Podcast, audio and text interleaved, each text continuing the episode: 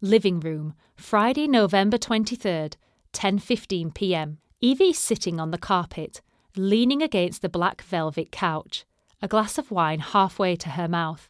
Jeremy is kneeling in front of a large notepad with The Challenge written on it, arms splayed in a ta da gesture. Maria is sitting on the sofa behind Evie. She's giving little encouraging gestures to Jeremy that Evie can't see.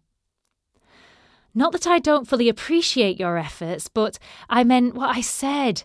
I only agreed to the love part to get Nob to sign. I have no intention of actually falling for someone, not after Ricky. Sure, we know that, said Jeremy, glancing behind me at Maria. He drew a line under the challenge. But hear us out, Evie Summers.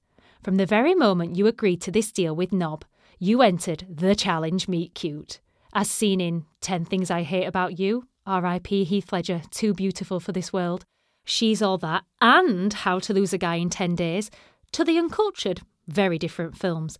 But they each come down to the same thing a challenge is issued, followed by inevitable misunderstandings, brutal betrayals, and ultimately, love. He wrote love on the pad.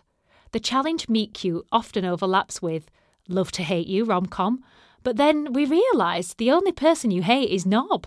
It's funny to think, Maria chipped in, but if this was an actual rom com, you'd end up with the arrogant writer who, it would turn out, was only using his massive ego to hide an endearing lack of confidence. There was a moment of stunned silence in which we both stared at her. I'm kidding! You'd never fall for that cock hat. Drunk Maria, everybody, toasted Jeremy. I raised my glass too, as my brain helpfully reminded me of Nob's sculptured chest. Stupid brain.